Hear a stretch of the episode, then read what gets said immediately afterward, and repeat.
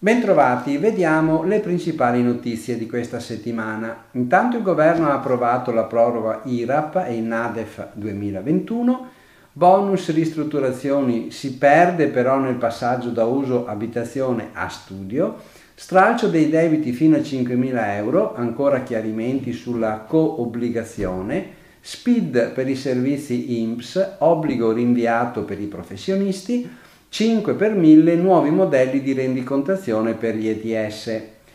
Il governo approva la proroga IRAP e il documento finanziario per il 2021, il NADEF. Il Consiglio dei Ministri, tenutosi in data 29 settembre, ha approvato con un suo decreto legge che introduce disposizione, alcune disposizioni urgenti in materia di giustizia e alcune proroghe in tema di referendum, assegno temporaneo e IRAP. Per quello che ci interessa, il decreto legge rinvia al 30 novembre 2021 il termine per la regolarizzazione del versamento del saldo IRAP 2019 e primo acconto 2020. Il motivo di questa proroga è il fatto che si attende ancora la decisione della Commissione europea sulle nuove soglie del quadro temporaneo sugli aiuti di Stato.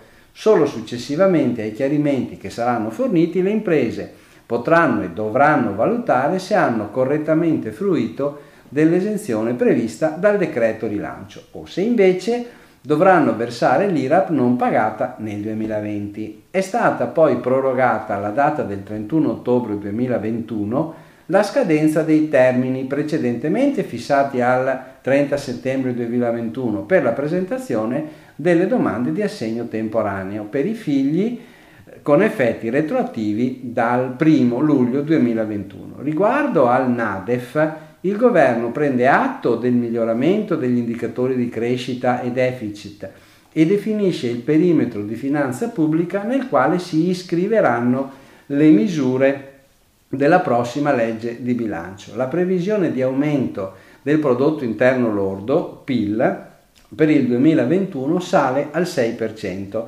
rispetto al 4,5% previsto in aprile, mentre le previsioni di indebitamento netto, deficit, scende dall'11,8 al 9,4%. Una buona notizia. Bonus ristrutturazioni. Si perde nel passaggio da abitazione a studio. C'è un interpello, il 611 del 17 settembre 2021, dove le entrate hanno dato un chiarimento sul cambio di destinazione d'uso di una unità abitativa a seguito di interventi di ristrutturazione, quella dell'articolo 16 del DPR 917, e dell'eco bonus, quelli dell'articolo 14 del decreto legge 63 2013.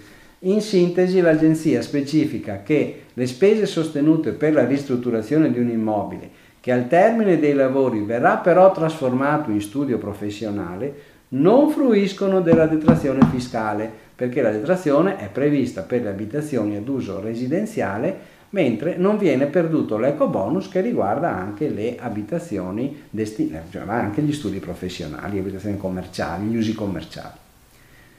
Stralcio debiti fino a 5.000 euro. Ancora chiarimenti, in questo caso sulla co-obbligazione. Ricordate che l'Agenzia delle Entrate non, ha fornito tutti i chiarimenti in merito all'annullamento automatico dei debiti fino a 5.000 euro.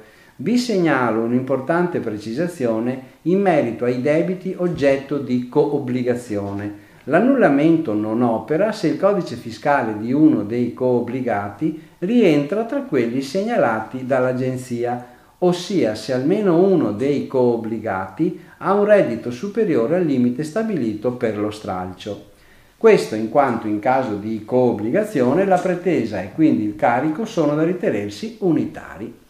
SPID per i servizi IMSS, obbligo rinviato per i professionisti slitta a data da destinarsi l'obbligo di utilizzare soltanto lo SPID CE CNS invece che il PIN IMSS per i servizi online dell'istituto da parte di operatori professionali.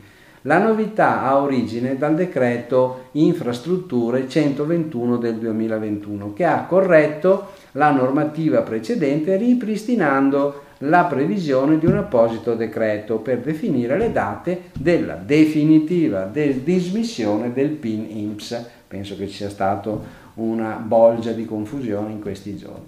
In risposta ad una richiesta in extremis del Consiglio Consulenti del Lavoro, l'INPS conferma che dal 1 ottobre procederà alla dismissione definitiva del PIN solo per i cittadini privati, mentre per l'accesso ai servizi per aziende e intermediari l'utilizzo del PIN resta possibile fino a nuova comunicazione. Tutto da valutare come mai per i privati, pensionati, 75 anni, non acculturati sia possibile utilizzare non più possibile utilizzare il PIN precedente, serve lo SPID e invece per le aziende e studi strutturati questo non sia possibile. Misteri. 5 per 1000, nuovi modelli di rendicontazione per gli ETS. Il Ministro del Lavoro ha approvato nuovi modelli di rendicontazione del contributo del 5 per 1000 per gli ETS entro il terzo settore. In particolare sono adottati modelli di rendiconto del contributo 5 per 1000, modello rendiconto dell'accantonamento del contributo, linee guida per la compilazione e la relazione illustrativa, le disposizioni si applicano a partire dal contributo per il 2020. Il decreto 448 ricorda che in attesa del registro unico nazionale sono destinatari delle linee guida gli enti del volontariato e delle altre organizzazioni non lucrative di utilità sociale, le associazioni di promozione sociale iscritte nei registri nazionali e regionali e delle province autonome, le associazioni e fondazioni riconosciute. Bene, vi auguro buon lavoro e buona settimana.